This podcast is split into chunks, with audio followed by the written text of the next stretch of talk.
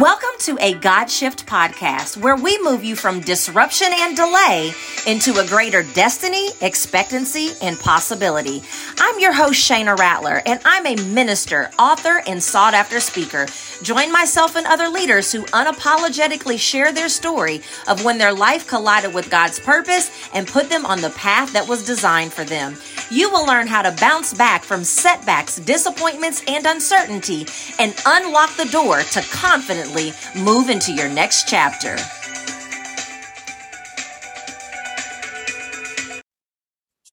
Hello, everyone, and welcome back to another episode of A God Shift. I am your host, Shana Rattler, and I am so thrilled that you are here today. If you've been here before, you know that I have a favor to ask before we get started with the interview. I would love for you to take a screenshot of wherever it is that you are listening to this episode. And with that screenshot, I want you to post it on your social media, tag us here at a God shift. And then I just want to hear your biggest aha moment or your biggest takeaway from this episode. Why do I ask you to do that? I do that because my mission for all of my platforms is to make sure that people understand that whatever it is that they're going through, that there is hope on the other side of that and that there's God in the middle of that. And so the more times that these episodes get shared, the more that we can all kind of do our part in making sure that that mission comes to life. Well, I am really excited about my guest today. I know I say that a lot, but I truly am excited because even though the conversations are all around why God uses disruption in our lives, the conversations always end up being vastly different and it always excites me. So let me read his bio and then we're going to get to what I know is going to be a great conversation. So my guest today is the president and CEO of TrueFace. He lives in Dawsonville, Georgia with his wife Emily and their eight children. Prior to serving at TrueFace, he served for seven years as the director of adult ministry environments and men's group for North Point Community Church in Atlanta, a church founded by Andy Stanley. Prior to joining North Point, he and his wife worked in a professional counseling and aid work for Samaritan's Purse. They served in Pakistan and Myanmar, overseeing international disaster response teams. They both received a master's in community counseling from Appalachian State University. He also holds a business degree from the University of Florida and a certificate in biblical studies from Dallas Theological Seminary. I want to welcome to the show Robby Angle. Thanks, Shana. Good to be here. So, I want to lay a bit of context for this conversation. This is called a God shift.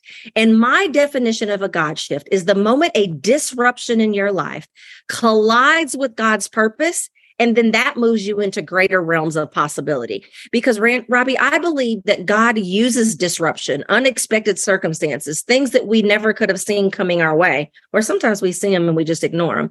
But I believe that he uses those things to get our attention. And then once he has our attention, that's when he can really invite us into the light that he has planned for us. So I would love if you could share with the audience a time that you've actually had to overcome some form of disruption in order to get to where you are today.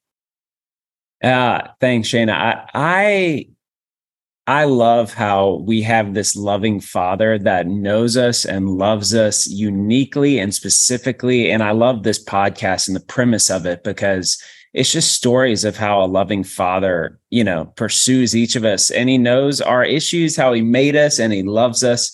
And I'm a unique uh, story in some ways because the biggest disruption of my life where I ended up feeling broken and um, and therefore ready to experience God's grace on a deeper level was really as a result of success in ministry. Oh, and oh, awesome. uh, I've been a pretty awesome Christian my whole life. So all of us like want uh, us high drive high achievers that come to faith it's like okay god here we go. And um i mean i was president of fca in high school. I was student staff with young life in college. I was like okay god toughest ministry field let's go. I thought it was the business world to represent god give all make a bunch of money give it all away um and then ended up doing foster care stuff and then uh work working in respite care and really a lot of this stems from how God made me. From a young age, I had a really authentic faith. God's the only thing that matters and a really overwhelming awareness of the brevity of life. We're going to be mm-hmm. dead in a heartbeat. God's the only thing that matters. And so, as a high drive, high achiever, type A, eight Enneagram, firstborn son, with all those issues, I was like, let's go. And so I'm like, God just blessed me. And I end up doing missionary work in northern Pakistan, Al Qaeda territory. I was 25 years old uh, after the earthquake in 05. And it was amazing. It, it was like uh our USAID grant fell through. So my boss said, go up to Muzaffarabad, the capital of Kashmir, and see if you can get some projects going. So a helicopter drops me off. I walk up the hill, get a translator, start going to sector meetings, and we start getting grants. We start doing missions work in these villages where we were the first Westerners and Christians that these people had ever met in their life, led a guy to Christ. I mean, it was like uh, Samaritan's Purse loved me. I'm doing this amazing ministry. And you know, everything on paper was everything I'd hoped for. Wow. And it, when we're like in middle school, I don't know about your Sunday school teachers, but I had this low grade thing in my ears that if you really love Jesus, then you'll either be like Billy Graham or a missionary in Africa, right? So, no in between. That's right. And so I'm like, man, missionary in Africa, missionaries in Africa are lightweights. I'm in Pakistan, Al Qaeda territory. Like killing it. And so on paper, everything was just everything I'd hoped for. And internally, I was a mess. And wow. God, God loves me so much. And he goes, Man, I know I made this high drive, high achiever with serious pride issues. And uh, Robby needs to come to the end of himself through successes in order to experience his issues of pride, of how much he's missing out on grace, of understanding the truth of the gospel. And so uh, there was a part about six months into my time in Pakistan where everything on paper was amazing, super Christian for Jesus. Like, uh, and internally, I was a mess, which started revealing to me the depths of some of what I was missing. Yeah. You're the perfect example of what I mean when I say God knows what it's going to take to get your attention. And what it would take to get your attention may not be the same thing that it's going to take to get my attention and vice versa. And so it it makes me chuckle a little bit when people are like, "But why is this happening to me?" Because if it didn't happen and something else happened, God would never be able to get your attention. He would never be able to get you either who it is that he needs you to be or where it is that he needs you to be. And um and so I just hope that listen listeners recognize that whatever is happening, it's not happening for you, it's happening to you. And if he didn't allow that thing to happen, you would have just been going on super Jesus follower. and you would have, what would have happened if God would not have used that to get your attention? Where would that pride and lack of grace and all of the things that you feel like he was using, what do you think would have happened in your life if he would not have been like, let me reel him in? Well, I would still be trying to earn his favor instead of receiving it. And yeah. that that's what led to the brokenness. So I'm I was super disoriented. I'm sitting on the the roof of our house in Muzaffarabad about 6 months in going, God, what is going on? And I felt like my father smiling at me going, Robby, stop. Like, I love you. I know I made you with this drive, but I'm good. I don't need you to do this work. I'm okay. I got it taken care of as God. Uh, and Robby, I felt like in that moment, I heard him saying, Robby, I'd rather you go back to the States and be a janitor in a high school and aware of my love for you for 10 minutes a day. I would prefer that to experience relationship with you for 10 minutes a day. Uh, you just receiving my love than doing 15 hours of ministry for me a day. And Shana, that my initial response to that was like, no, no, no, no, no, God, God, God, please, please, please. I need this. I will do anything for you, accept nothing for you. Yeah. And it was such a shocking response that then the way the Holy Spirit works in that millisecond after that, I felt like him going, Robby, that's the ceiling of your experience of grace, of love, because you can't receive my love. You have to earn it.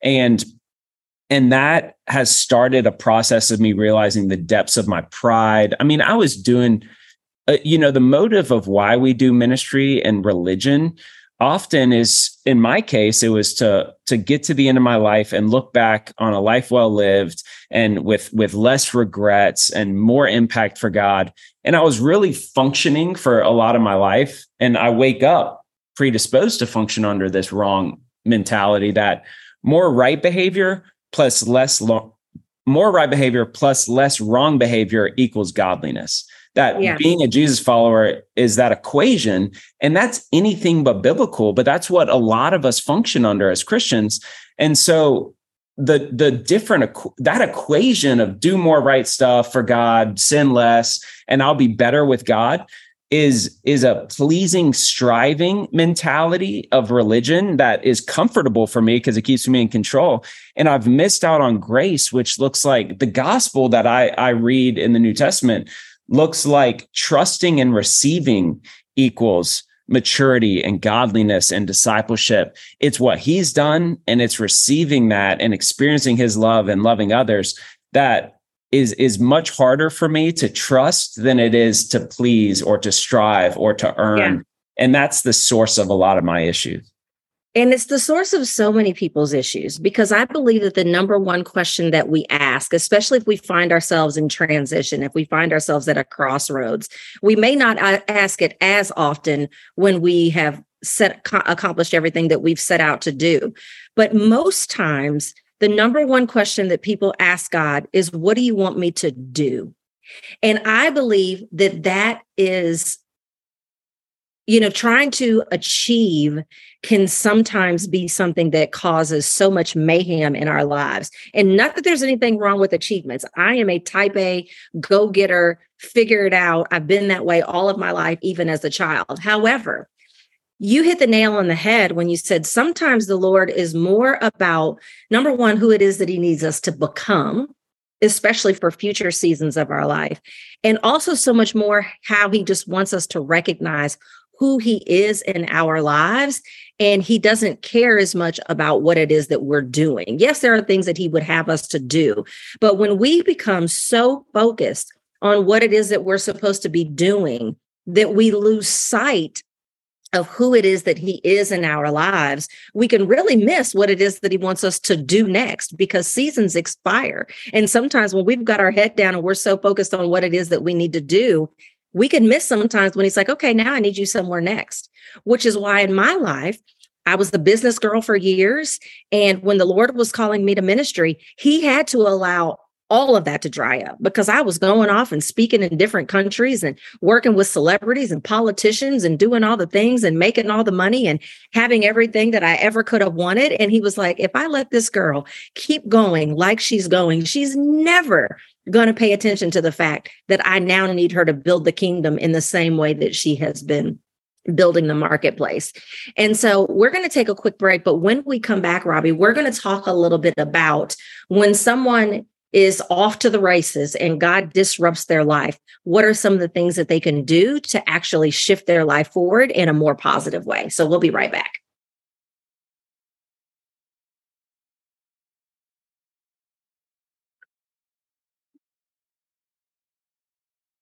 This episode is brought to you by the free guide When God Says Shift. Inside, you'll discover the four shifts required to reveal God's plan to ditch disruption or delay and get his blessings faster. Head to GodSaysShift.com to access it now. All right, all right. So we're talking all things disruption. And so, Robby, if somebody is listening to this episode right now, because I really believe that God wants disruption to be a tool that moves us forward. But like we talked a little bit before the break, there's so many things that we can focus on that allow that that disruption actually ends up keeping us stuck instead of being the tool to move us forward that God really designs for it to be. And so if someone is listening to this episode right now and they're saying, you know what, Robby and Shana sure seem to have this thing all together when their lives got shook up. And I too want to move my life forward in a more positive way after it's been disrupted. What would be something that you could tell them that they could start doing right away? Well, I, I think this is probably different than a lot of us think because a lot of us get stuck. Like we've been doing the Christian thing and if we're honest with ourselves, we talk about our relationship with God and we're like, is that really a relationship or is it just a scaffolding of of perspectives of how to live with this like eternal kicker at the end and we we we read about peace and freedom and this wellspring of life from the holy spirit in us And that's more conceptual than experiential. And so a lot of times we get we get something broken or disoriented uh, and that could be a good thing like successes of or that could be a bad thing like an addiction a breakup whatever that is. And so oftentimes when something happens we swing to the other side and try to fix it in order to feel better and make right our relationship with god. And but even that can miss out on him because in my case it was be a super Christian and get my life together to feel better about my stuff. And I think the subtlety of experiencing peace and freedom is trusting the truth that we are redeemed sons and daughters of the king. There's a statement in a book that taught this theology and identity called The Cure. What if God isn't who you think he is, and neither are you by John Lynch, Bill Thrall, and Bruce McNichol. There's a quote in there that says, Do we see ourselves as sinners striving to be saints? Or as saints who occasionally sin. So mm. when disruption happens, if we want to get to the source and not just deal with the symptoms, I think we have an honest conversation with God and say, God, do I actually believe that you have made me righteous, that I have the access to the Holy Spirit, that I'm perfectly loved today? On my worst day in the middle of the mess and you're not waiting for me to clean my stuff up in order to be closer to you that we're perfectly close now and that I just get to walk with you maturing into who you've already made me to be. And so the practical thing I would say is um, be honest with God and say, God, I don't feel like we can be close. I feel like you're needing me to do this, fix this in order to be better, to experience peace and freedom and just ask him what he thinks and if it's really true that he loves us as deeply as he does in the middle of whatever's happening. That's yeah. the gospel of grace that I've been processing, realizing, and starting to experience things that he's made said he made possible like peace and freedom that has been elusive a lot of my life as I've tried to earn it. That's so good. So Robby, I um, have done a little studying about you, and I know you to be a creator. So you help churches with strategy. You've written resources for small groups. There's a lot that you have done to help people understand how to function better in community, how to get this thing called grace correct, how to overcome shame, a lot of different things um, that you have done. So if someone is listening to this episode right now, number one, I want you to tell them how they can follow you on social media, and then what would you like to offer them if they would like to take things further with you? Yeah, you can check out the True Face podcast or go to trueface.org or download the True Face Life app. Uh, we've got small group studies, training for small group leaders, pastors. Uh, we have a nine month discipleship framework, a one on one conversational guide. All of these resources are grace based relational discipleship resources to help churches and individuals experience deeper relationships with God and others. That is so good. So, you all, the links to all of that stuff will be in the show notes so that all you have to do is click it and you can go straight to it. Everyone share, share, share this episode so that people can get these things right in their lives, especially those high achievers that are in your lives because so many of us who are high achievers we don't really have any place that we can be visibly vulnerable to learn some of these things because we can't let anybody know that we don't have it all together. So share share share this episode. Robby thank you so much for being here today. I appreciate you everyone please go back and listen to previous and future episodes as well and i'll see you right here back here next week goodbye everybody I want to thank you for listening to the God Shift podcast. If you have enjoyed this episode, be sure to subscribe and leave a review. And remember to put God first, and everything will fall into place.